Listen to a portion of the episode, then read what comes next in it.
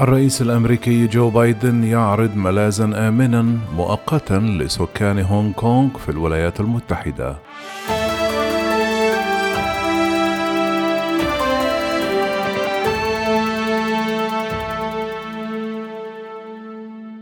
عرض الرئيس جو بايدن يوم الخميس ملاذا آمنا مؤقتا لسكان هونغ كونغ في الولايات المتحدة.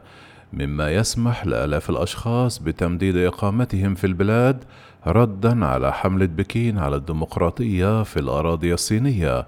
وجه بايدن وزارة الأمن الداخلي بتنفيذ تأجيل الترحيل لمدة تصل إلى عام ونصف العام لسكان هونغ كونغ الموجودين حاليا في الولايات المتحدة مشيرا إلى أسباب مقنعة تتعلق بالسياسة الخارجية.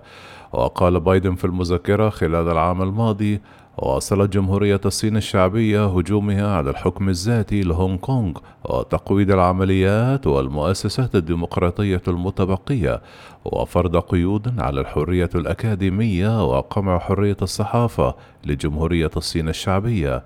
وقال إن تقديم ملاذ آمن لسكان هونغ كونغ يعزز مصالح الولايات المتحدة في المنطقة ولن تتراجع الولايات المتحدة عن دعمها لشعوب هونغ كونغ. ووفقا لمسؤول كبير بالإدارة من غير الواضح بالضبط عدد الأشخاص الذين ستؤثر عليهم هذه الخطوة لكن من المتوقع أن تكون الغالبية العظمى من سكان هونغ كونغ الموجودون حاليا في الولايات المتحدة مؤهلين. قال البيت الأبيض في بيان أن الخطوة أوضحت أن الولايات المتحدة لن تقف مكتوفة الأيدي لأن جمهورية الصين الشعبية لا تفي بوعودها لهونغ كونغ وللمجتمع الدولي. وقال وزير الأمن الداخلي أليخاندرو مايوروكاس أن المؤهلين قد يسعون أيضا للحصول على تصريح عمل. هذه هي الأحدث في سلسلة من الإجراءات التي اتخذها بايدن لمعالجة ما تقول إدارته أنه تآكل سيادة القانون في المستعمرة البريطانية السابقة والتي عادت إلى سيطرة بكين في عام 1997 كما فرضت الحكومة الأمريكية في يوليو تموز مزيدا من العقوبات على المسؤولين الصينيين في هونغ كونغ وحذرت الشركات من مخاطر العمل بموجب قانون الأمن القومي الذي نفذته الصين العام الماضي لتجريم ما تعتبره تخريبا أو انفصالا أو إرهابا أو تواطؤ مع قوة أجنبية. يقول النقاد أن القانون يسهل حملة قمع ضد النشطاء المؤيدين للديمقراطية وحرية الصحافة في الإقليم بعد أن وافقت بكين على السماح باستقلال سياسي كبير لمدة خمسون عاما. كما ردت الصين على الإجراءات الأمريكية الشهر الماضي بفرض عقوبات على الأمريكيين بما في ذلك وزير التجارة الأمريكي السابق ويلبر روس. سعى المشرعون الأمريكيون إلى تشريع من شأنه أن يسهل على الأشخاص من هونغ كونغ الحصول على وضع اللاجئين داخل المجتمع الأمريكي إذ كانوا يخشون الاضطهاد بعد الانضمام إلى الاحتجاجات ضد الصين.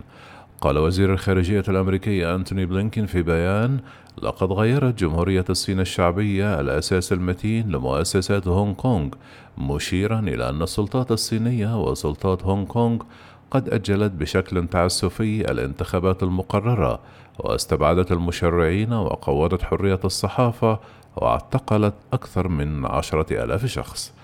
كما أضاف بليكن أن الولايات المتحدة تنضم إلى الحلفاء لتقديم الحماية تماشيا مع جهود إدارة بايدن لمواجهة الصين بالتنسيق مع شركاء متشابهين في التفكير.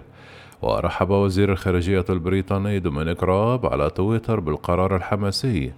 اتخذت دول أخرى بما في ذلك كندا وأستراليا خطوات لتسهيل الهجرة إلى هونغ كونغ أو الإقامة الدائمة في أعقاب حملة بكين القمعية.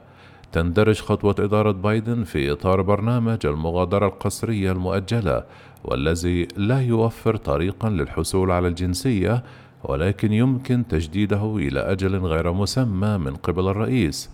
كما وصف السيناتور الجمهوري بن ساسي تحرك الملاذ الآمن بأنه خطوة صلبة لكنه قال أن الحكومة الأمريكية بحاجة إلى المضي قدما وتقديم اللجوء الكامل لسكان هونغ كونغ. وردا على سؤال حول احتمالات الحصول على الإقامة الدائمة قال المتحدث باسم وزارة الخارجية نيد برايس أنه لا يزال من الممكن إحالة المقيمين من هونغ كونغ للنظر في برنامج قبول اللاجئين بالولايات المتحدة. وقال سامويل تشو العضو المنتدب لمجموعة هونغ كونغ الديمقراطية التي تتخذ من واشنطن مقر لها أن البيانات محدودة ولكن من المحتمل أن يكون عشرات الآلاف من الأشخاص مؤهلين لبرنامج دي إي دي بما في ذلك الآلاف من تأشيرات الطلاب. وقال إن رغبة الكثيرين في العودة إلى هونغ كونغ قوية لكن الأمر قد يستغرق أكثر من 18 شهرا. وقالت شو إن الرغبة العارمة لسكان هونغ كونغ هي مواصلة النضال من أجل استعادة حكمهم الذاتي وحرياتهم.